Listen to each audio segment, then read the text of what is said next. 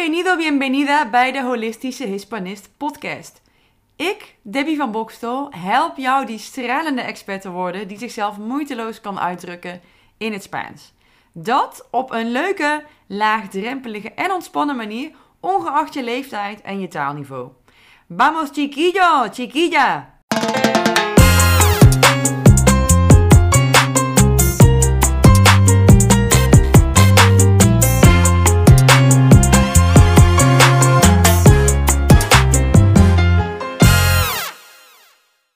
Amores, ¿qué tal? Ah, terwijl het in Spanje nog heerlijk weer is, zitten we hier in Nederland. Uh, ja, ja, wat zou ik zeggen? Het regent de hele dag, de lucht is grijs en grauw. En de blaadjes vallen van de bomen. Uh, dus ik kon het weer niet laten en um, heb weer een reisje naar Spanje geboekt met mijn dochter. We gaan daar kerst en oud en nieuw met z'n tweetjes doorbrengen. Ben benieuwd. Ik hoop dat het een beetje lekker weer is. En dan uh, nou, komt het allemaal wel goed. Ik had laatste vraag. Nou, van ik heb een beetje een, um, hoe heet het, een, een, een contentblokkade. Er komt even niks uit. Uh, hebben jullie ideeën, vragen, dingen waar je mee rondloopt? En toen heb ik van Joyce via Instagram een hele waslijst aan dingetjes gekregen. Dus bij deze Joyce, ik hoop dat je er veel aan hebt. Joyce vroeg trouwens ook om het verschil tussen uh, ser en estar. En wanneer je dat toepast. Um, en wanneer ze beide grammaticaal correct zijn, maar een andere betekenis krijgen.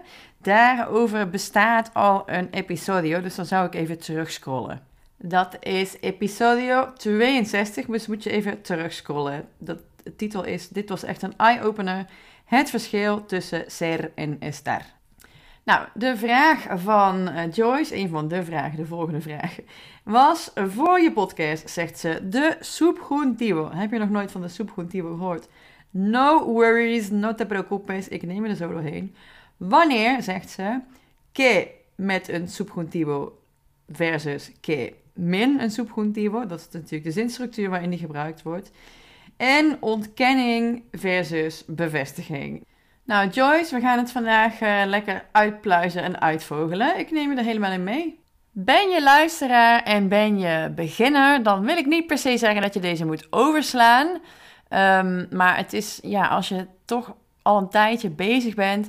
Kijk, de subjuntivo is geen tijd, maar wel een wijs. Dus daar komt weer een rijtje vervoegingen bij en een aantal regels. En als je net begint, dan is het eigenlijk gewoon belangrijk dat je de basis hebt. Wat wel belangrijk is en wat ik ook zo ga benoemen, is dat je hem misschien erkent. Want dit, de subjuntivo, gebeurt ook in de tegenwoordige tijd. Dus misschien is het handig als je wel luistert, maar niet meteen jezelf dwingt om hem te gebruiken. Zo ben ik althans in de tijd dat ik in Spanje woonde en uh, tijdschriften ging kopen hele simpele tijd. Net Cosmopolitan, van die damesbladen die altijd over hetzelfde gaan, weet je wel. Over uh, verliefd zijn, over huidverzorging, over de mode, et cetera, et cetera. Nou, daar kwam ik hem in tegen en toen ging ik aan mezelf twijfelen, want ik dacht, hmm, ik had de tegenwoordige tijd toch geleerd? Of heb ik hem nou verkeerd? Nou, gaan we zo induiken. Nou, wat natuurlijk al een groot struikelblok is eh, voor ons Nederlanders, is dat we de persoonlijk voornaamwoorden in een zin niet per se hoeven te benoemen. Dus ik zeg niet, ik wil dat jij naar de bioscoop gaat met mij, maar wil dat gaat naar de bioscoop met mij. En dan kun je uit de werkwoordvervoeging in het Spaans althans, in het Nederlands dus niet. Want gaat kan zijn, uh, jij gaat of hij gaat, tweede of derde persoon. um, kun je dat horen aan de vervoeging. En dan hebben we in het Spaans in maar liefst 16 uh, tijden slash wijzes vervoegingen die we mogen gaan leren. 16. Oef. Waarvan er dus één uh, die subjuntivo is. En de subjuntivo heet in het Nederlands de aanvoegende wijs. Dus het is geen tijd, maar een wijs. En dat wil zeggen dat die dus ook in uh, de tegenwoordige tijd bestaat en in de verleden tijd en uh, zelfs een toekomende tijd. En ondanks dat die niet meer wordt gebruikt in onze taal, in het Nederlands tegenwoordig, werd hij vroeger wel gebruikt en je hoort hem alleen nog in vaste uitdrukkingen, in, in uh, ja, idioms en spreekwoorden, bepaalde ja, nou ja, vaste uitdrukkingen, expressies.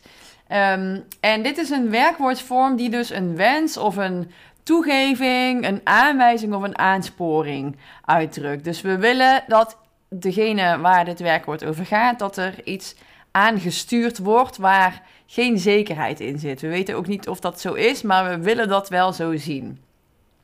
Alsof je een boer bent die op zijn stier zit, zeg maar, en die, en die wil dat hij een bepaalde kant op gaat. Of een, ruiter op zijn paard. Zo probeer ik het altijd maar te zien. En het uh, paard is dan of de, de, de stier is dan de, het werkwoord in de aanvoegende wijs. Oké, misschien klinkt het echt heel raar. Ik zou het beter kunnen tekenen. uh, maar de uitdrukkingen bijvoorbeeld waar het in voorkomt in het Nederlands is komen wat komt. Want het is geen komen met een n, het is komen zonder n. Dus het is geen heel werkwoord die komen. Dit is de aanvoegende wijs in het Nederlands. Kosten wat het kost. Kosten met één t. Dus niet kosten van de verleden tijd of kosten, heel werkwoord wat het kost. Leven de koningin of de koning, men nemen, het zij zo. En die zij en zijt horen we wel in het Vlaams nog heel veel gebruikt worden, in het Nederlands uh, niet meer. Um, en in heel veel gevallen gaat dit dus in het Nederlands om een persoonsvorm van de derde persoon enkelvoud. Hij, zij, u of men. Um, en dan gaat van het hele werkwoord de N eraf, zoals we zien. Hè? Kosten, leven, nemen, zij en komen. Alleen bij het werkwoord zijn in het Nederlands is ook een aanvoegende wijs in de verleden tijd mogelijk. Bijvoorbeeld het ware, met een e op het einde geen n, het ware te wensen. Nou, tegenwoordig gebruiken wij deze niet meer. Ook in het Engels, voor degene, ik vind het zelf altijd fijn om linkjes om verbanden te leggen met andere talen. Uh, in het Frans heb je hem namelijk ook. In het Italiaans, mocht je dat geleerd hebben. Daar ga ik nu niet te diep op in, want dat weet ik niet. Ja, dat, als je dat hebt geleerd, dan weet je dat. Um, in het Engels wordt hij ook gebruikt. Uh, werd hij ook gebruikt, nu niet meer. En dan komt er een TH bijvoorbeeld achter het werkwoord. Dus als je ooit van die tv-series kijkt waarin oud Engels gebruikt wordt, Lord of the Rings, uh, Game of Thrones, volgens mij ook. Dan hoor je wel eens dingen als uh, Pride goeth before a fall. The good Lord giveth and the good Lord taketh away. Nou, die taketh is dus die TH op het einde. In het tegenwoordig Engels bestaat ook een subjunctive mood. En dan halen we de laatste S weg in de derde persoon meervoud. Dus it's important that everybody register in plaats van registers. Dus in het Engels wordt hij wel nog gebruikt. Kunnen jullie horen hoe enthousiast ik word van in dit soort dingen duiken? ik ben echt een grammatica-nerd. Nou, en als ik nog even verder inga op mijn metafoor net van mijn stier en mijn paard. Ik probeer het altijd maar ja, met ezelsbruggetjes een beetje beeldend te maken. Als we het woord soepgroentivo gaan ontleden, dan krijgen we drie woorden. Soep, groent en ivo. Soep komt natuurlijk van sub, hè, ondergeschikt. We hebben submissief en dominant. Submissief is ondergeschikt. Dus een soepgroentivo gaat vaak over een ondergeschikte zin, want de ruiter of de boer zit bovenop. Dan hebben we groent. Groent komt van juntos, samen. Oftewel een samengestelde zin. Waarvan één iemand de dominante is en de andere ondergeschikt. En dit zie ik dan als bijvoorbeeld bij het paard de teugels of bij de stier um, het juk waarmee de boer de stier aan, uh, aanstuurt. En dan hebben we de Ivo. En de Ivo betekent een keurslijf. Dus daar zit een bepaalde drang in. Een kant die we de zin, die we de zin in dit geval, of het, de paard of de stier, op willen sturen. Ik, ik ben me ervan bewust dat dit als een hele bizarre metafoor klinkt. Maar ik hoop dat je hem voor je ziet en dat het helpt. En bij de een helpt beeldend wel. En de ander die denkt, oh my god, waar heb je het over? Maar goed. Nou, er zit dus een, een, wens of een hoop in. Ik zal een aantal voorbeelden geven. Een samengestelde zin betekent dat er vaak, niet altijd, het woordje que in staat. Dus, ¿quieres que estudiemos más? Wil je dat, hè, die que, ondergeschikte zin, wij meer studeren? Wil je dat wij meer studeren? En uh, degene die de wil uitvoert hier is natuurlijk de dominante. Dat is dus quieres, hè, dat onderdeel van de zin. En de ondergeschikte zin, die komt dan in de subjuntivo. Quieres que estudiemos más?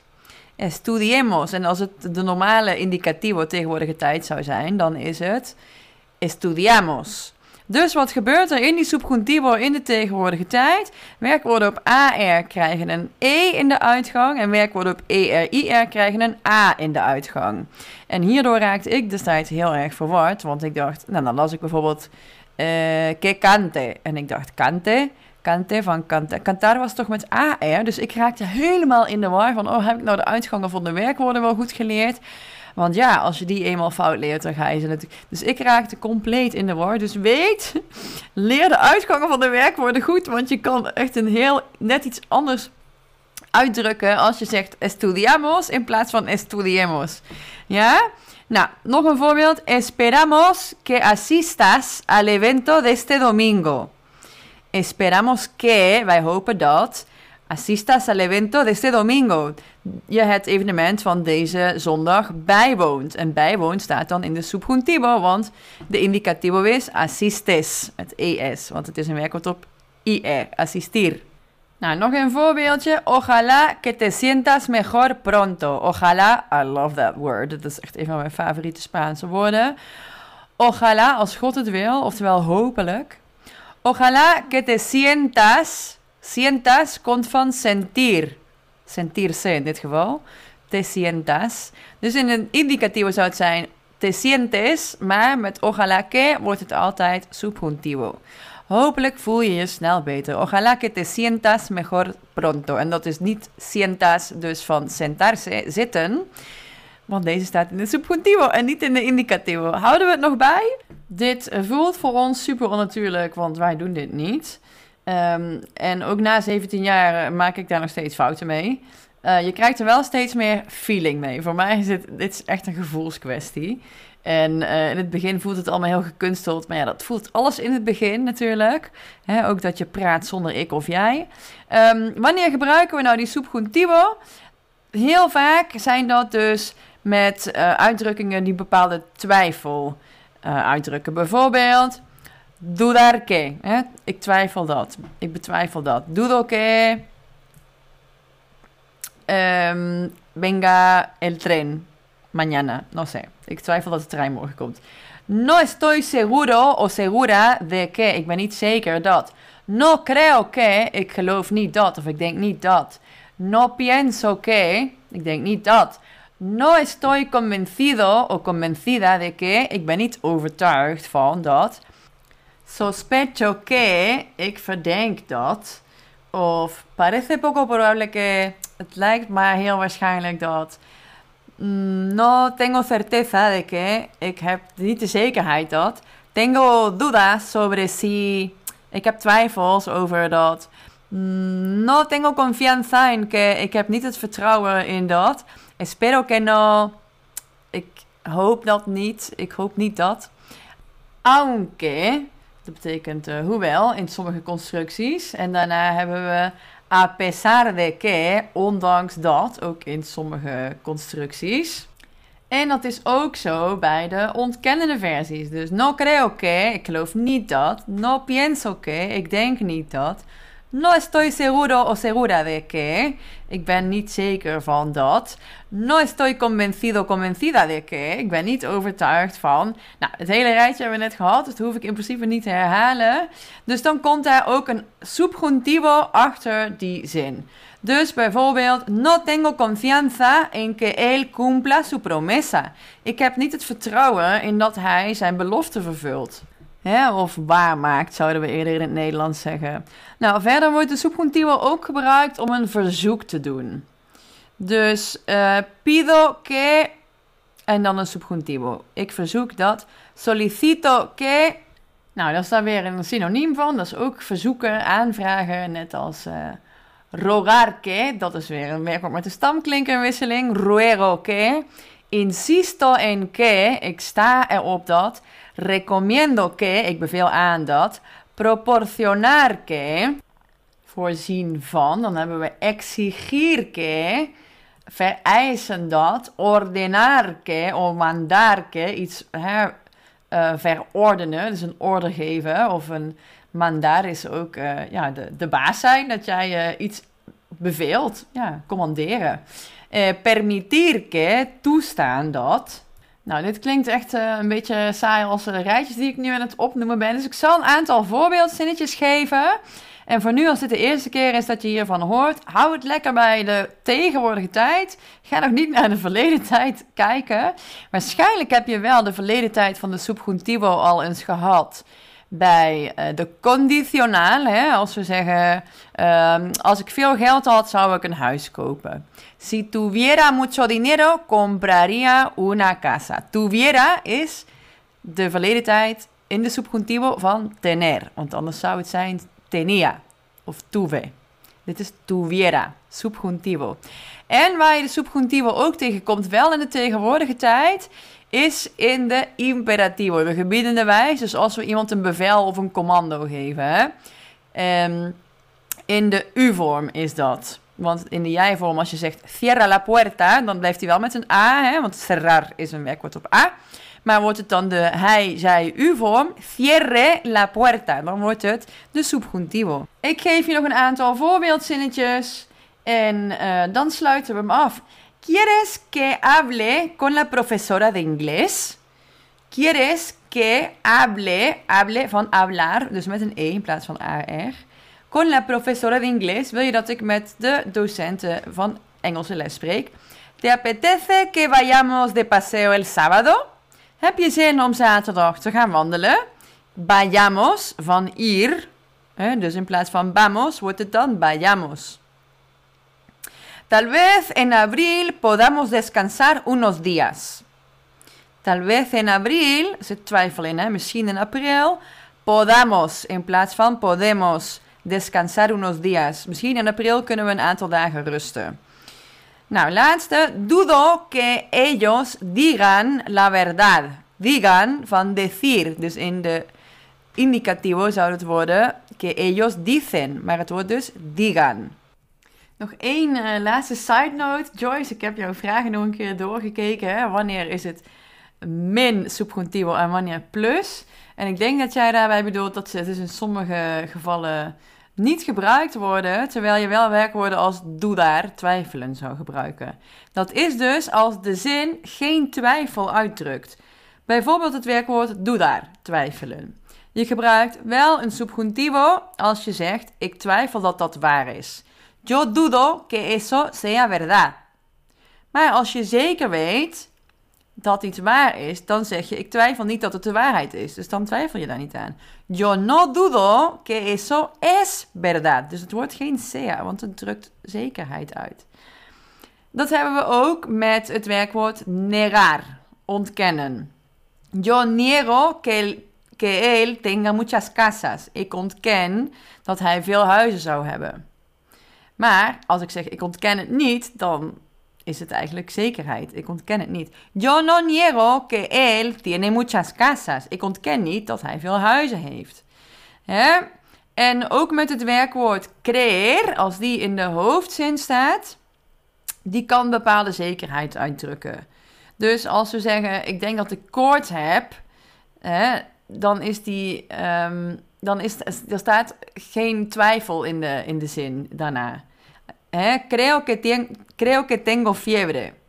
Maar als je hem daarna met onzekerheid gebruikt in de zin... Ik denk niet dat ik koorts heb, maar je weet het niet zeker. No creo que tenga fiebre. Dus het hangt echt af van de onderliggende intentie um, in de zin. Nou, laat me weten. Stuur me op Instagram een DM. DebbieXChell kun je mij vinden. Um, ik hoop dat je hier inzichten aan hebt. En in ieder geval, mocht je hier voor het eerst van horen dat er een wereld voor je open gaat, zoals dat voor mij ook ging. Um, neem jezelf niet te serieus erin. Ga hier lekker mee spelen. Um, en ik kan hier nog wel een paar leuke grapjes ook over maken, denk ik. Over de verschillen in wanneer je een zin in een indicativo of in een subjuntivo zet. Hè. De indicativo is de gewone tegenwoordige tijd die we hebben geleerd.